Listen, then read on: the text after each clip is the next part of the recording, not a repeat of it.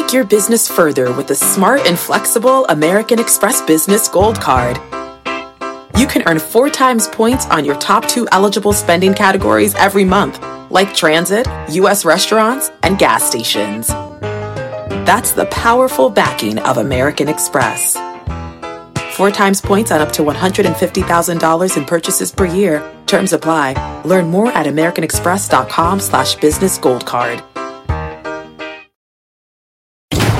Electricity, a big idea that's inspired countless new ones. From powering the light bulb to virtually powering our entire lives. 30 years ago, State Street launched the SPDR S&P 500 ETF, SPY. A big idea that inspired the world to invest differently. And still does. What can you do with SPY?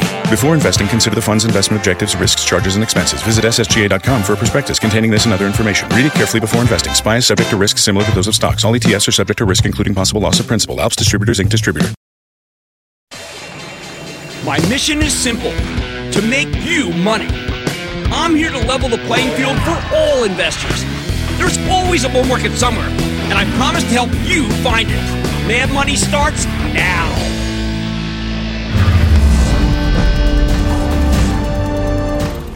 Hey, I'm Cramer. Welcome to Mad Money. Welcome to Cramerica. Oh, uh, if you want to make friends, I'm just trying to save you some money. My job, not just entertain, but to educate, teach context. Call me, 1-800-743-CNBC. Tweet me at Jim Cramer. Here we are at last. We're finally getting the long-awaited bacon, as in bacon into a cake, where the market starts assuming that there will be no good news on the trade war for a long time, which is why the Dow plunged 286 points today S&P plummeted 1.19%, and the Nasdaq nosedived 1.58%, although it did rally from lower levels. But that's why I have brought this cake out to symbolize that the bad news is being baked in, or at least trying to be baked in, but the bakers still have some work to do. As I've been telling you over and over, the President Trump and the Chinese Communist Party have very little incentive to make a deal right now. They both think they're better off waiting out the trade war rather than trying to end it. Now, everyone on Wall Street is starting to recognize that this has become the new normal. That means we need to assume the president will indeed slap 25% tariffs on the other $300 billion worth of goods we import from China. That's what's being baked in. And the last thing the market wants is more tariffs. So I say we need to bake in as much bad news as possible before we can find a bottom. That's the only way this market can put one in. However, it's not going to be an easy process. We might end up having a, a little more downside, maybe a lot more downside. Why do I say this? What makes the situation more grim than I like to even be at here? First and foremost, it's become clear that this trade war with China is about a lot more than trade. Really, it's a global, it's a conflict, it's a global conflict over hegemony. Who gets to rule the world? China is the first country to challenge American supremacy since the Soviet Union went under. The problem? President Trump is surrounded by Cold Warriors with a very 1980s mindset. We had Secretary of State Mike Pompeo on Squawk Box this morning, and at times he sounded like Secretary of War. In other words, what started as a dispute over trade practices has become a more existential conflict, and that makes it much more harder to de escalate things, harder to bake in. Second, as much as Wall Street hates tariffs, Trump loves them. He's adamant in his belief that the tariffs will pay for themselves. He thinks that the 21% of the 25% tariff is being paid for by the Chinese in the form of price cuts that they themselves have to put through to keep our business. In, in a lot of cases, that's true. That's why he's perfectly fine with leaving the tariffs in place, even imposing new ones. As he sees it, it's a great way to divert manufacturing business away from China while raising money for the government. But the stock market absolutely hates tariffs because they weigh down global commerce. They make everything slower, including GDP growth. In practice, these tariffs are a sales tax on the consumer, which is not great. But in the president's worldview, it's China that's paying the tax, not us. Now, he's not exactly right, but if anyone tries to tell him otherwise, they're likely to get fired. And a lot of it, the Chinese had to put through a lot of price cuts in order to keep our business. That is positive. Third reason things are looking grim President Trump believes that the Chinese government has a habit of negotiating in bad faith. That's why he's using the tariffs as a club to strong arm them into coming to the table and then standing by whatever they agree to. Uh, uh, that's why he's cracking down on Huawei. We all knew Huawei is a bad actor, but the government never did anything about it. That was wrong. I think that's one reason why it's taken so long for the market to bake in the trade war, reduce negativity. We keep getting this on again, off again reprisal nonsense, which confuses investors. We got some after the close today by giving them hope that some kind of thaw might be underway, but maybe it isn't, maybe it is, maybe it isn't. However, it's impossible for the stock market to find a bottom when there's still people hanging on, waiting for good news on trade or some kind of reprieve after the close. We need to see genuine capitulation, people. Today we got a little. Fourth, both oil and the bond markets are telling us, please be careful. The price of crude collapsed more than 5% today, kind of staggering. Yield on the benchmark 10 year is at 2.29%, levels not seen since October 2017. That's the give up we need to see in the other parts of the market, but not the equities. I don't think we're there, we're there yet with the equities. We're still making the cake. We still haven't seen the big estimate cuts that we can expect from the analysts who weren't expecting President Trump to keep raising tariffs. They need to bake the new normal into their numbers, and that could cause more selling. At the moment, the price of oil is presuming the worst. Treasuries are presuming the worst. Maybe the stock market has to catch up with them. Fifth, Trump believes it's easy for companies to move out of China. One more reason he's so eager to ratchet up the tension in the trade war. White House is so confident that every company can easily leave China uh, within the time frame Trump gave them, a little over a year. Unfortunately, uh, because many companies didn't expect the last round of tariffs, to say nothing of what I expect will be the next round, they did not take action, not with alacrity. Now these companies need to change up their sourcing quickly, and that costs them money. That means numbers come down. It's clear to me that a ton of companies have simply not moved quickly enough. Unfortunately, this market is now very concerned that, the White House will make no exceptions. That means few American businesses will be immune to the tariffs. Uh, you're going to have more cuts in the semiconductors after this, the Huawei ban. And of course, Apple. Apple, which, which is at the center of the cake. Literally. Sadly, Apple's in a unique position where they could be hurt by retaliation from both sides. Unless the president gives them an exemption and deems the iPhone a national treasure, which I think it is, Apple may have to raise prices for goods sourced in China to the point that, get this, Samsung will have cheaper products. Well, there's a terrible outcome. There is a collateral damage no one was thinking about. Samsung might be the winner. Now, Apple stock was hammered again today, but I think the cake won't really be baked until we get some resolution that gets Apple stock out of this cake limbo and that causes it to go down at a pace. Well, right now it just seems endless, doesn't it? Maybe all we need is for the Chinese government to utter Apple's name without trashing a company that gives, by the way, work to more than 2 million people in the country. And that's how negative sentiment has gotten here. Just give us a little, hey, I recognize they hire people. Put it all together, and you got a toxic brew that weighed down the averages today. And we could have more downside until we stop, stop hoping that the president will make a deal with China sometime soon. But the flip side here is that Trump always has one eye on the Dow Jones Industrial Average. I think he looked at today's decline and felt compelled to say something positive about the possibility of some sort of twisted trade deal that would even include the seemingly intractable Huawei. Take a look probably a good possibility. I don't know how China can do this because I'll be honest, we're getting hundreds of billions of dollars brought in to our country. It's possible that Huawei even would be included in some kind of a trade deal. How would that look? It would look very good for us. Huawei part, how would you design that? Oh, it's too early to say. Uh, but that kind of have your cake and eat it too chatter just prolongs the agony. And that's why this cake is so hard to bake. The bottom line Every time we get slammed as people give up on the trade talks with China, President Trump keeps taking out key ingredients from the cake of negativity. You should leave them in. Eventually, all the ingredients will stay in and the bearish cake will get baked. But until that happens, this market could keep being very precarious. Let's go to Eric in Florida. Eric. Hey, Jim, I got a question about Grubhub. I saw that this stock jumped up the first three weeks of first day, three days of the week.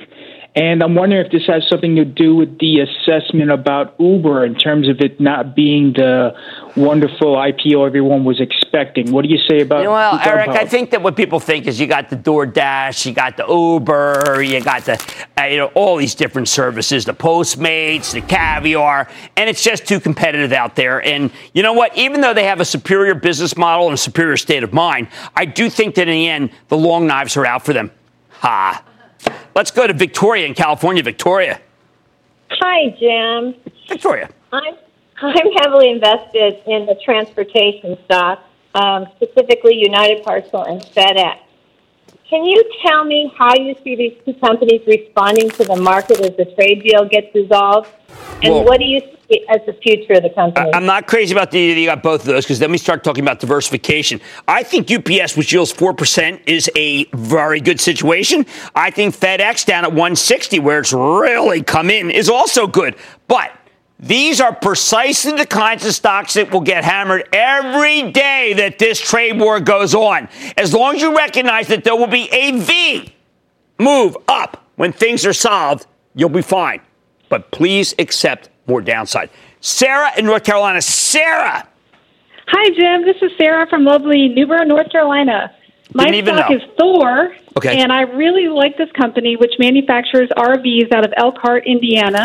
They have strong sales growth and earnings per share numbers, and 20% ROE and ROIC numbers for the last 10 years, with very low debt. But I bought their stock last year, and since then, Thor has brought the hammer down on me, and the stock has dropped from 109 in September to the 50s. It was up today, but uh, will Thor lift Mjolnir off my portfolio anytime soon? Well, Sarah, I've got to tell you, certainly not getting it at the high. It is a very well run company. It has a great product, but that the it doesn't matter how well run. It's got input costs that are going up. It's got some labor issues, and it's got worries about the millennials not buying them like they did. I think it's fine if you take a longer term view. Is that a cop out? I don't know. In the hundreds, it wasn't fine. In the 50s, it does seem fine. Hey, look, I'm looking at Camping World. Stocks at 11. I don't know. At some point, that's got to stop too. And it's just that I haven't found the levels. All right. Neither the U.S. nor China is going to give in so easily in trade, people, despite the kinds of chatter you hear from the president. And the market needs to bake in as much negative news as possible if we're ever going to get a bottom with key stocks. On Mad Money tonight, as the losses begin to mount in this market. Wondering if it's time to buy?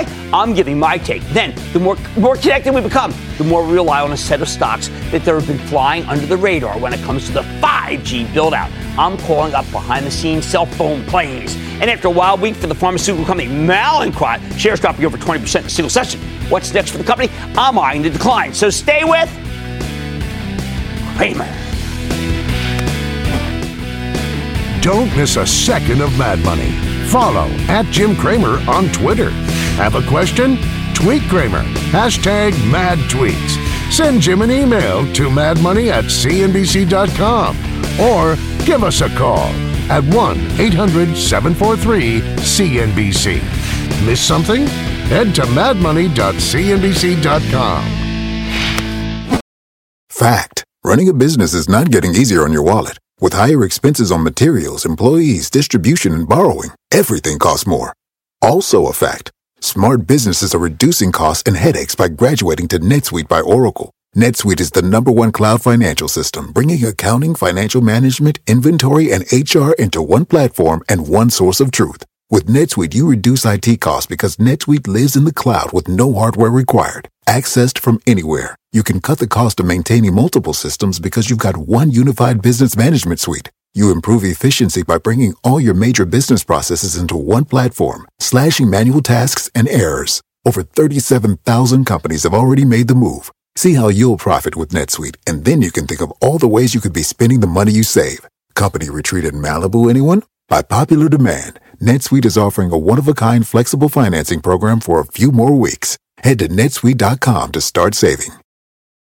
When you're hiring, the best way to search for a candidate isn't to search at all. Don't search, match with Indeed. Indeed is your matching and hiring platform with over 350 million global monthly visitors, according to Indeed data, and a matching engine that helps you find quality candidates fast. Use Indeed for scheduling, screening, and messaging to connect with candidates faster. Plus, 93% of employers agree Indeed delivers the highest quality matches compared to other job sites, according to a recent Indeed survey. Leveraging over 140 million qualifications and preferences every day, Indeed's matching engine is constantly learning from your preferences. Join more than 3.5 million businesses worldwide that use Indeed. Listeners of this show will get a $75 sponsored job credit to get your jobs more visibility at Indeed.com slash Mad Money. Just go to Indeed.com slash Mad Money right now and support this show by saying you heard about Indeed on this podcast. Indeed.com slash Mad Money. Terms and conditions apply. Need to hire? You need Indeed.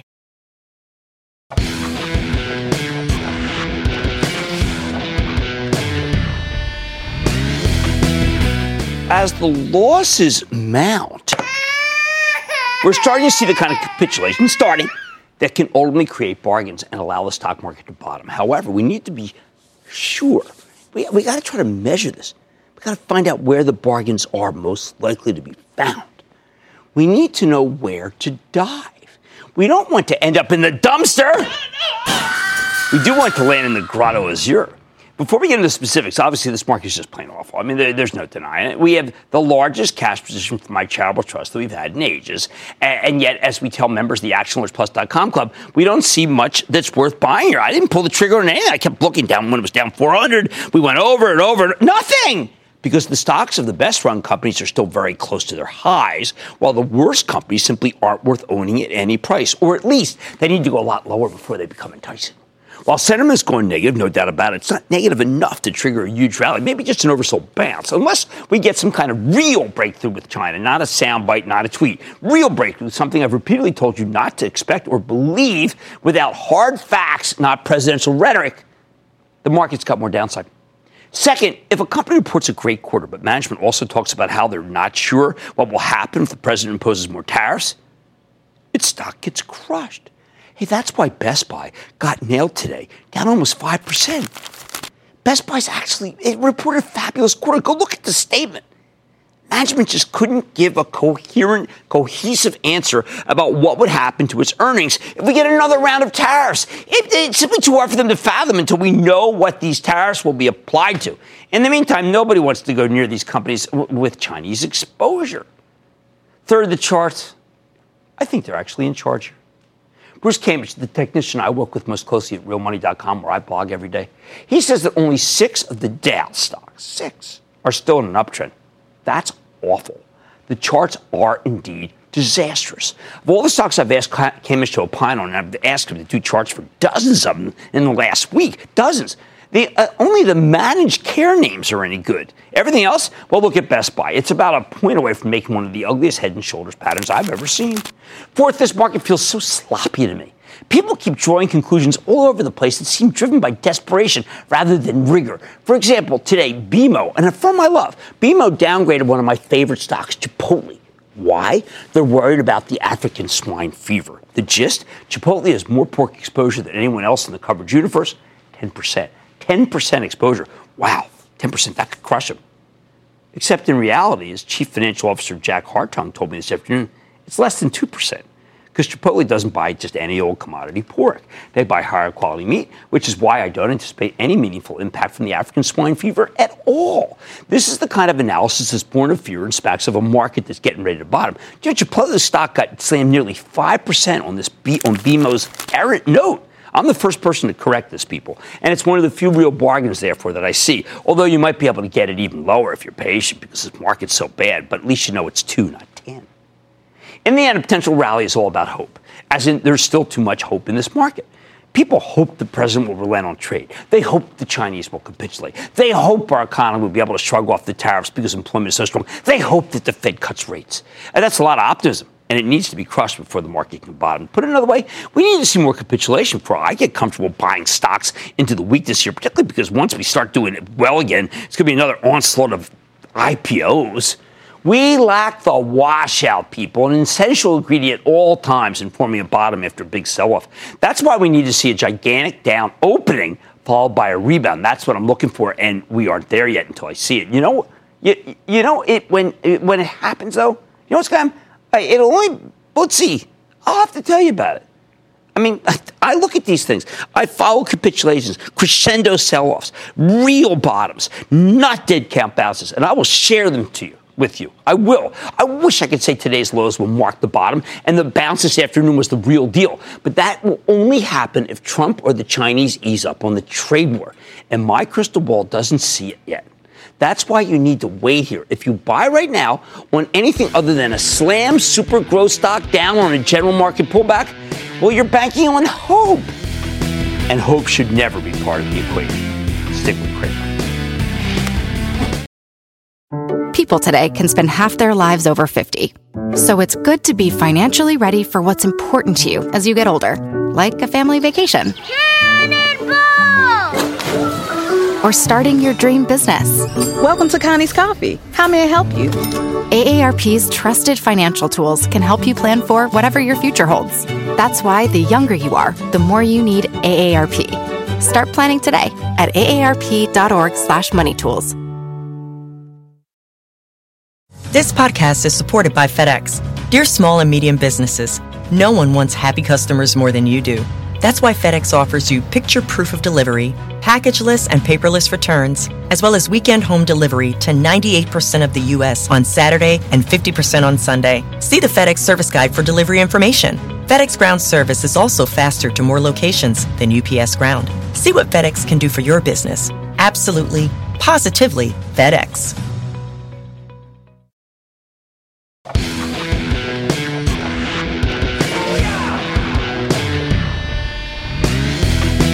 On hideous days like this where it feels like the whole market was weighed down by trade war worries.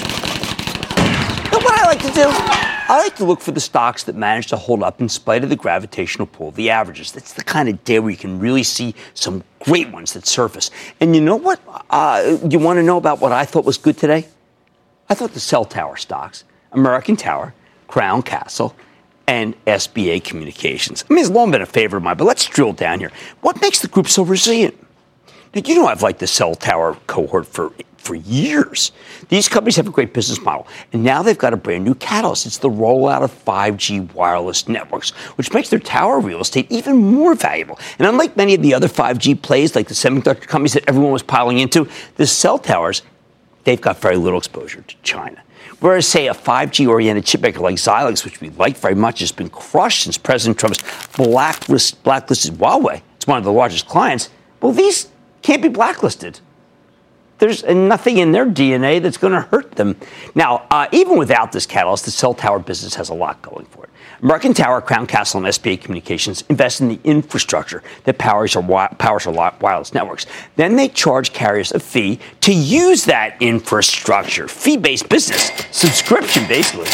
Once you build a tower, you can just add another antenna to it when you pick up a new client. So the margins are terrific. The same piece of real estate could be servicing AT&T, Verizon, Sprint, and T-Mobile. Plus, obviously, the industry's been in growth mode for the past 20 years. With the ascendance of the smartphone powered by the very fast 4G technology, we now use cell networks for everything these days, and this boom in data usage requires more and more infrastructure. So, what happens when you add even faster 5G to the mix? We know that carriers are spending fortunes to build out new 5G capabilities. Sprint and T-Mobile argued that 5G is the reason why they can't afford uh, to compete with AT&T and Verizon unless they're allowed to merge. I actually think they have a good point. I didn't initially. John Legere explained it to me, CEO of T-Mobile. I said, ah, I'm suspicious, but you know, I think he's got a good point. And my old uh, antitrust professor, Phillip Areeda, is probably rolling over in his grave he was the, the godfather of antitrust. Normally, the regulators are not supposed to permit a four to three merger. A deal that takes an industry from four major players to three major players? Oh, come on, that's terrible. It's the definition of anti competitive behavior. But we've already allowed AT&T and Verizon to become so concentrated that the smaller operators can't afford to keep up with them unless they combine forces. They'd be, it'd be more competitive to make this merger happen. It's not much of a choice to let Sprint and T-Mobile hang together, or AT&T and Verizon will ultimately hang them separately. I fear that if Sprint isn't allowed to merge with T-Mobile, it will diminish as a force. It is a terrible balance sheet and won't be able to compete anyway. I would gladly take three healthy competitors than two healthy competitors, one good competitor and one left behind to atrophy fourth player. Hey, you're going to get three of the way under that scenario, so why not have the third be competitive? Spend more money on towers. I bring this up because the 5G buildout requires an enormous amount of investment, and that's good news for the cell tower plays. With each successive generation of cellular networks, there's a greater and greater need for basic infrastructure. After all, streaming Netflix on your iPhone XR takes a lot more bandwidth than making calls on your Motorola StarTAC flip phone did 20 years ago. It's been 20 years. Meanwhile, this is one industry that actually benefits from the heightened trade tensions with China. Why? Because the trade wars turned 5G into a national priority for countries all over the world. Hey, that's why Trump keeps going after Chinese telco companies like ZTE and Huawei. In the past, the biggest obstacle to putting up new cell towers was red tape. You have to deal with local, state, federal governments at every step of the process. At its worst, it, it can take years. But now we have a national policy.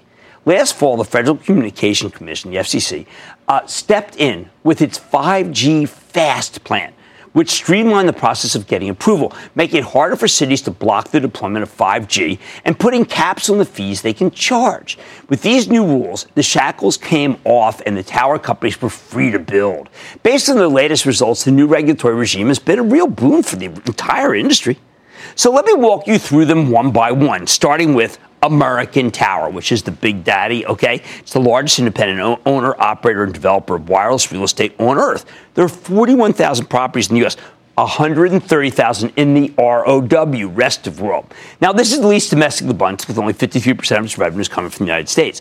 When American Tower reported a strong quarter three weeks ago, CEO James Taiclet, long a Cramer fave from the old days, explained the scale of the opportunity. In the U.S., mobile data usage should grow at a 30 to 40% annual clip. They're already seeing their tenants boost their spending as the 5G rollout begins. Now, all these companies are real estate investment trusts, or REITs, and AMT is no exception. I mean, you're probably curious, right? Stock yield's just 1.8%. Well, that's not AMT's fault. They've been steadily boosting their payout. It's just that the stock price keeps rising faster than they can keep up. The one problem with American Tower, it's got some issues in India, which accounts for 20% of its sales. But other than that, this is a steady Eddie cell tower play, absolutely worth owning. That said, with the stock less than a buck away from its highs, you should see that chart. You might want to wait for a pullback before you pull the trigger. Next up, there's Crown Castle, CCI. It's the second largest player, which is 100% domestic. For years, Crown Castle stock lagged behind American Towers, but this year it's beginning to break out, and, and now it's my favorite in the space. It's not just that Crown Castle has no international exposure, although the fact that you don't have to worry about India or Brazil is a real positive. It's that the company spent years building out so called small cell towers, little units that can fit on a lamppost. These small cells have much less coverage than massive towers, but they help maintain a strong signal. Think of them as the last mile of the wireless logistics chain. And we're going to need a ton of these small cells for 5G, as in millions upon millions of them. As CEO Jay Brown explained on the latest conference call, towers are like overhead lighting. They give you generate, general illumination, but small cells are like lamps focusing the light in a particular area. Although, if you want to take just one thing away from that call, it's this I'm going to quote We believe the network infrastructure needed to support 5G will dramatically increase the demand for our tower and fiber assets over time. End quote. That was the one that made, quote that made me wanted to do this piece to begin with. Put it all together, and you got a stock that was practically tailor made for this moment. Plus, Crown Castle has a bountiful 3.5% yield, which is nothing to sneeze at. Finally, there's SBA Communications. It's the smallest of the three, gets over 80% of its revenue from the uh, United States. SBA, frankly, is the least favorite of mine, although I've always liked it. It benefits from the same dynamics as American Tower and Crown Castle, but it doesn't pay a dividend, and it's got the weakest balance sheet uh, of the three. Uh, the worst of all, management simply doesn't seem all that jazzed about 5G. In fact, while SBA Communications reported an excellent quarter at the end of April, management didn't mention 5G at all in their prepared remarks on the conference call. When the analysts tried to ask them what 5G meant for their future, these guys seemed oddly eager to change the subject. Hey, it's a nice, simple growth story. Driven by the ever rising need for more bandwidth. But if you want a 5G player, I think you're better off with American Tower or new fave Crown Castle. Bottom line, when you see a group rally on an ugly day, wow, you might want to check out what that's what that's all about. What's driving the strength? The cell tower stocks are in raging bull market mode. With the coming build out of 5G giving them an extra catalyst, which is why I'm a big fan of Crown Castle, Lester and American Tower, even as we may lose a carrier competitor in the meantime to a gigantic merger. Denise in California. Denise! Hey, Jim. First, I want to say I'm almost 57 years old and I never knew anything about investing. Okay. It was kind of scary to me. So, thank you so much for what you do for teaching me about investing. Thank you. And I bought Arista nice. Networks a few months ago and it's down, obviously. Is this a reaction to what's happening with China or is it overblown? Should I sell it now or should I hold it? And which company was it? A Arista. Arista. A-N-E-T. Uh, okay, I happen to have a soft spot for this company. I know they're a competitor with to Chuck Robbins and Cisco. I think this uh, Jayshree Ullal has done a remarkable job. People felt the quarter wasn't that strong. I would love to have Jayshree come on and explain it the other ways because I have been recommending Cisco, but Jayshree's put up some great numbers over time. Larry in Florida, Larry. Hey, Jim. Larry. Yep. Go ahead. Question for you. Sure. Uh, CenturyLink, CTL. Um, I've been scaling into it since the uh, they cut the dividend and they set the new business plan, and right. I kind of like the fact that they were cutting debt. uh, you know, being the largest fiber optics in the country with the 5G coming on, uh, possibly a potential buyout. Uh, uh, since they cut the dividend and and, uh, and I'm scaled into it, so I'm not a bad number, but uh, I'm just wondering, should I sell it? I think Jeff Storey's got a plan, but I, Larry, I can't recommend the stock. I've been hating it all the way down. I've been saying that there's no room for these guys. Uh, I don't think you should own it. Um, they've done, they're doing their best, but it just ain't good enough. It's such an ugly day, but the cell towers are shining. I'm a fan of Crown Castle and the Lesser Stand American Tower. Much more Mad Money at after this week's plunge in Mallinckrodt. Is there any hope for this stock? Or is there a bottom in sight? Not clear. I'm going to give you my take. Then a cancer fighting biotech that's up nearly 70% year to date. Could it be a winner? And Oriel calls rapid fire in tonight's edition of the Lightning Round. So stay with Cramer.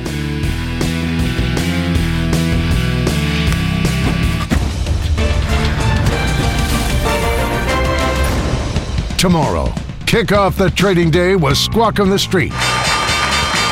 Live from Post 9 at the NYSE. Nobody can throw a party like the party. Come on, that's kind of funny. That is kind of fun. Thank you. Well, that's why you're a writer for SNL. How's it- that was good, wasn't you are. Yeah. Yeah, Michael Smith. Chief Hey, economist at is- how's Tesla? It all starts at 9 a.m. Eastern.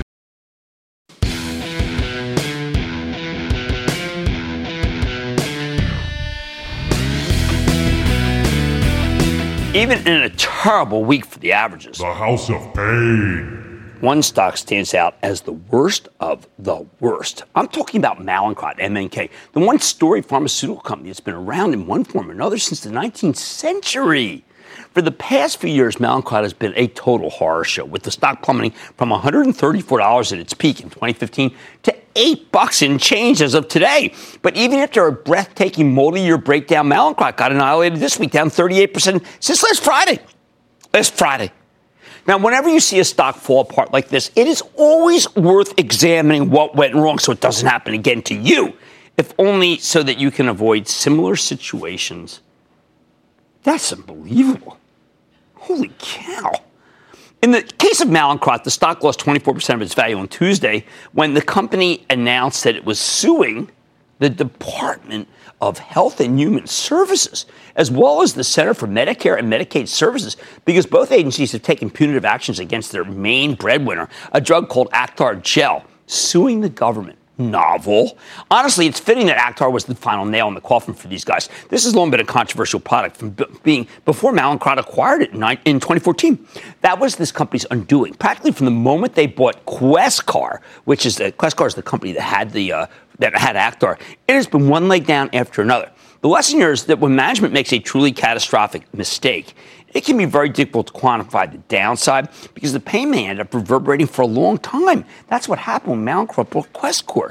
That's how a stock goes from $134 to 8 in a little more than four years. So I'm going to walk you through what happened here. Mallinckrodt, as it's currently configured, emerged in 2013 when it was spun off by Covidien. And if you remember, Covidien itself was spun off by Tyco in 2007. The new Mallinckrodt was a roll-up. Its purpose was to gobble up other drug companies and build itself into a major pharmaceutical colossus. Reasonable. And for the first couple of years, that strategy seemed to work. From 2013 through the spring of 2015, Mallinckrodt stock was red hot. Then it all came tumbling down thanks to one very bad decision. I also have to say some equally bad luck because these people are very nice people. I've met them. That decision in 2014, Mallinckrodt shelled out a gigantic $5.6 billion, huge amount for a company, a mid-cap company, to buy Questcor. And Questcor was all about one product, Acthar Gel. And that's A-C-T-H-A-R, if you're wondering. What kills me is that for years the bears have been telling us that Acthar was a total scam. There's a compound that was discovered in the 1950s, no patent protection. Acthar was all about forgotten until Questcor acquired the rights to it in 2001 for just $100,000. $100,000 versus 5 bill. Wait a second. So how did Questcor end up selling itself to Mallinckrodt for billions on the strength of this one franchise? Simple. No one else was making Acthar gel, so they used their monopoly power to raise prices by truly insane amounts. Then Questcor started marketing the drug aggressively. Originally, it was only a treatment for a rare di- disease found in, di- in uh, babies, just babies. But they started billing it as a treatment for multiple sclerosis, kidney disease, and lupus. Again, Acthar had been approved for this stuff decades ago when the requirements weren't as strict as they are now. Now, Questcor made a fortune with the strategy, and that's why Mallinckrodt wanted to buy it. But even at the, uh, at the time, it was obviously, I felt, not sustainable. Sure enough, less than a year later, we started seeing some major public backlash on drug pricing. And Acthar was one of the most outrageous examples. An old drug that's probably not as good as the competition, yet they were charging an arm and a leg for it. By 2017, a bunch of high profile short sellers started coming around after this Mallinckrodt, getting, uh, for getting all of its profits from this one shady product. I can put, you know, let's say allegedly shady. I'll do whatever you want here. Andrew Left of Citron Research called them, and I quote, the most reviled company in the pharmaceutical industry, end quote. Uh, and that is really saying something, even though I believe that Andrew is given to hyperbole. In September of 2017, the Journal of American Medical Association, JAMA, noted that Acthar was one of the most expensive drugs in the system, but most of its sales uh, were coming from a relatively small group of doctors who were prescribing it very heavily. That raises eyebrows, doesn't it? Since then, we've learned about two lawsuits alleging that Mallinckrodt bribed doctors using kickbacks to help boost sales. Hmm, potential accusation of price fixing. For years now, the stock has been clobbered because Mallinckrodt's numbers are slipping as customers switch to other less expensive drugs. So what happened this week? On Tuesday, the company filed that lawsuit against the federal government to, quote, protect Medicaid patients' access to Acthar gel, end quote. Why? Well, the Department of Health and Human Services, along with the Centers for Medicare and Medicaid Services, effectively decided to cut Medicare reimbursement reimbursement for Acthar. That is death knell. Regardless of the legal merits of Mallinckrodt's case, it's hard to argue that Medicare should pay you more money when at the same very same time you're also being accused of price fixing. Not a good look real bad set of facts, as my lawyer likes to say. What happened? What happens if, if loses this lawsuit? In that case, the company says they're looking at a 10% reduction in Acthar-related sales. It could also cost them as much as 600 million in retroactive Medicare and Medicaid rebates. And while Acthar only accounts for about a third of Mallinckrodt's sales, it represents a much higher percentage of the company's profits, more than 100%, according to rigorous or, or sometimes they would say a notorious short seller Jim Chanos. Every time it seemed like Mallinckrodt had been punished enough, there were some new Acthar related developments that pushed the stock still lower. This week is just the latest example in a very long pattern. All these were about news events, frankly. And that's not the only problem here yet. You know what? The whole reason Mallinckrodt bought Questcor in the first place was to diversify away from its core generic drug business, which has a lot of painkiller exposure. Painkiller, and this is not a great time to be in the painkiller business read opioid, please. So last year, Mallinckrodt announced that it would be spinning off its generic business as a separate company in an effort to unlock value. At first, uh, investors seemed excited about owning a leaner, meaner Mallinckrodt focused on Acthar, but these new developments sent the stock into a tailspin.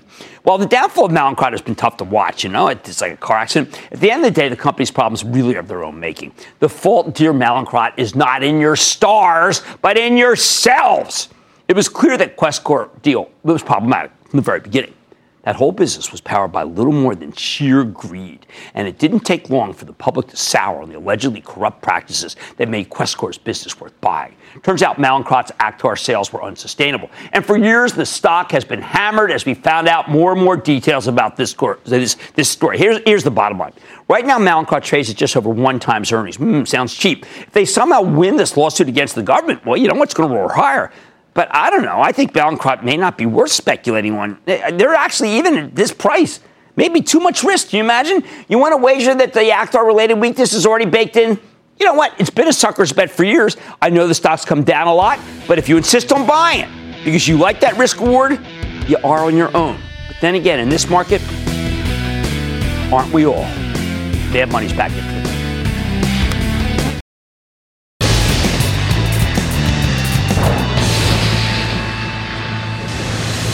It is time. It's time for the light round. Go to Ralph Girls. One of those. Save the stock. Send Bye bye bye.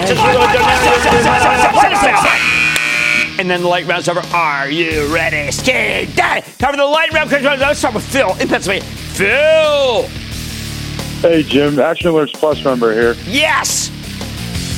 Hey, my uh, question is whether or not with this recent market downturn, uh, there's a buying opportunity with Cypress Semiconductors. I wish it were down a little bit lower, but you know, we Mr. El-Khoury on recently, and I do think he tells a very, very good story.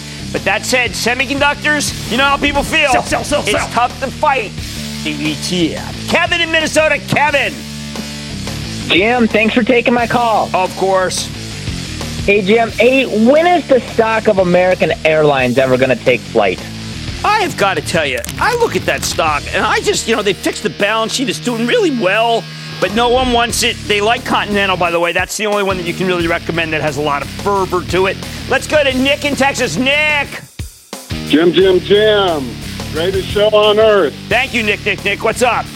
Long, long time, first time. Um, I, I was forced onto disability early and unexpectedly, and I hope you never uh, close your show up. Help us for as long as you can, please. All right, we'll do. We'll do. What's uh, up? Two part, two part. The Blackstone six years, bought 28, went to 43, down to 23, back to where it is today. And I'm looking for a, a better stock performer with a good dividend. If uh, second part, if I was in a- AEP for those years, I would have been a much happier man, of course. Right. Uh, Well, American Electric Power hit, hit its all-time high today, but you know that's Nick Akins. He's been unbelievably good. We know he's money. I've got to tell you, uh, uh, Blackstone. I think it, it's it's happened. Frankly, it's time to ring the register there. There are other ones that have uh, bigger. Look, I, I actually prefer Verizon. I, I, I kind of too, although kind of uh, no, kind of. Let's go to Craig in Florida. Craig. Booyah, Jim from Summerfield, Florida. Okay. Love your show. Thank you. Uh, my question tonight is uh, about uh, United Technologies. I bought it before they just before they announced they were going to split into three companies. Sure. Um, I'm not sure how to evaluate it going forward for a long-term investor. Do you stay through the? All right, Craig or used the key term. now? It's long term because right now I feel that all that every time we get negative news on China, Sell, sell, like sell, we sell, did sell, today, sell, you know, sell. ka-ching, ka-ching, ka-ching. But you know, this is Greg Hayes. He's bringing out value. The value is going to come by year end. I think the stock at 130 has 10 down and 30 up. I like that. But at 120, people say, "You idiot! You put me in this stock. It went down 10." So it probably goes down 10 first. Um, let's go to Deborah, Nevada. Deborah. Hello. Deborah. Yeah, hi, uh, Jim. Love watching the show. Thank you. Um, just curious about uh, Shockwave Medical. I think he- We like the spec. We did some work on it. We like the spec of Shockwave. We thought it seemed pretty interesting. Remember, specs, though, are made to be broken at this market. And that, ladies and gentlemen, good. Of the lightning round. The Lightning Round is sponsored by TD Ameritrade.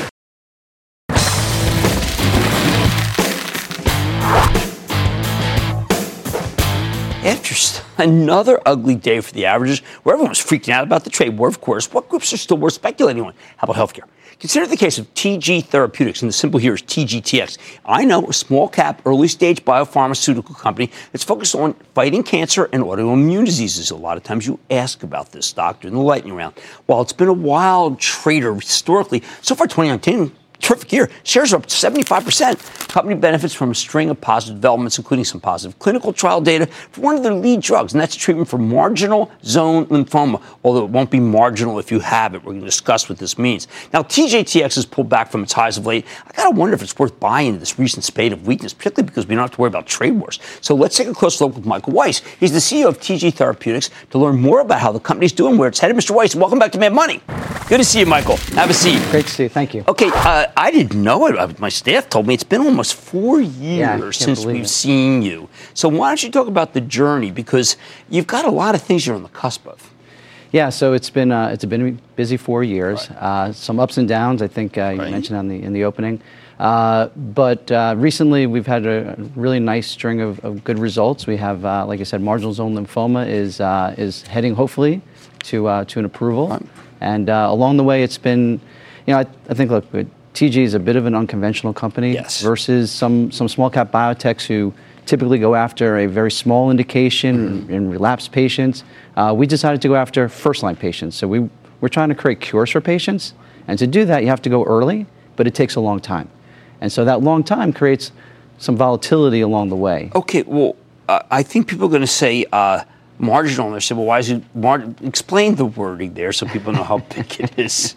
Yeah, so marginal zone is, uh, is a form of indolent uh, lymphoma. Okay. Uh, it starts in the marginal zone of the B cell, so it's, it's a location of where the disease starts in your B cells, but it's not a marginal disease. It's actually the second largest indolent form of uh, lymphoma, has about seven or 8,000 new cases per year. Wow. Okay, so this is not orphan drug material. Uh, so we, it, we It do, could be, We do have orphan drug designation. Okay. We do have breakthrough designation. It's a lot of people. It's a lot of people. So it's not an what maybe some could call an ultra orphan. Yes. Um, but it is a, so it's an orphan, but it's a good size uh, market. It's a lot of patients who have this disease. Okay, and I know you said in uh, in your uh, Q and A that you, you do have like these informal meetings with the FDA. I didn't know that people just you, you said you had a nice talk with the FDA at one point. What's that like when you go in the FDA and say, "Listen, I've got a drug, and I think you ought to really think about it." Uh, it, it's great when they're happy when you when you say that and they and they give you positive feedback. It's great when you say and they give you not so positive feedback. Not so good. So it, the meetings are uh, are always super professional. Uh, they're super smart. They see everything. Right. So you have to you have to realize like we're in our own little cocoon and we're working on our drug. They see every drug. Right. Right. So they're getting inputs from so many different companies at a very deep level. So when you talk to them, they're super smart. They know what's going on, and we're coming in and we're hoping that what we think is great is great. great. And sometimes you're right, and sometimes you're not. Uh, well, how about the MS formulation? Where are you there? Uh, MS is is, is looking really really good. Looks really it's But there are a big. lot of huge companies that are in there trying to do it. We had Novartis on the other day. They're a multi-billion-dollar club. Club. I, I, I- I look at a company like them versus TG Therapeutics. I say, how is it possible you could possibly beat them? Yeah, so look, I think it's a value proposition to the patient, right? It's what you bring to the patient, big or small. I won't say Novartis was once a small company, but I assume they were. Who can remember that far back? But Celgene was a small company. Right. Uh, you know, Amgen was a tiny company. Genentech before. so point. So you can you can compete if you have a good value proposition for the patient. And in MS, I think we have a great value proposition. We're coming in with a drug in a class of drugs which is known to work. Our drug has worked in phase two. Uh, the drug that's on the market did $2 billion in its first uh, full year sales. It's on a run rate for 4 billion in second year sales. So it's a huge market. They're expecting just the CD20, uh, which is our target, part of that market to be uh, $10 billion. So we're going to come in. We're going to come in with a convenient once every six month dosing. It's going to be a one hour infusion, so super convenient to the patient. It's also great for the infusion suites. They can move patients in and out very Mhm. easily. Uh, and also, look, we're a tiny company. We don't care that much about price, so we can be very strategic, very competitive on pricing. And again, price is not just about lowering the price; it's about creating access to the patients, and that's really the. So Okay, but you, you you don't have. I mean, you have very minimal revenue. You do have some cash. Very minimal revenue, like zero. Like zero. Negative. Okay, I didn't want. All right, all right. Well, I know it's true. Okay, I was, you know, I, I was going to say you have no revenue, but nice. I, but um, that that does always concern our viewers. They'll say, listen, the guy, the guy's been on for almost four years ago, and, and and he has no revenue. So why should we believe in in TG Thera? And you know, I get so many. You hear it on the lightning round all the time. it's great. Why should I, if I call in the lightning round, say say to that caller, you know what? Even though they have no revenue, you got to stick with it. Because developing drugs is a, is a long, arduous process, but when you get there, oh, it- it's big, right? And we're looking at markets. MS is a $10 billion market. If we just had 20, 30% of that market, which we don't think is unreasonable, CLL is another $10 billion market. Again, 20, 30% market share, not unreasonable. We're talking about huge markets. Again, a lot of small biotech companies go after those very niche, 100, 200 million dollar No, markets. this is not that. We're going after something that's much bigger. Okay, once again, I want to uh, caution people. It's speculative, but you know when you call in, do you see why I say, "Hey, listen, if you want a spec and it comes in, think about what would do, what any, either one of those would do to the stock of TG Therapeutics." I want to thank Michael Weiss, CEO of TG. Thank you so much for coming on the show. Good to see you again, sir. Stick with Cramer.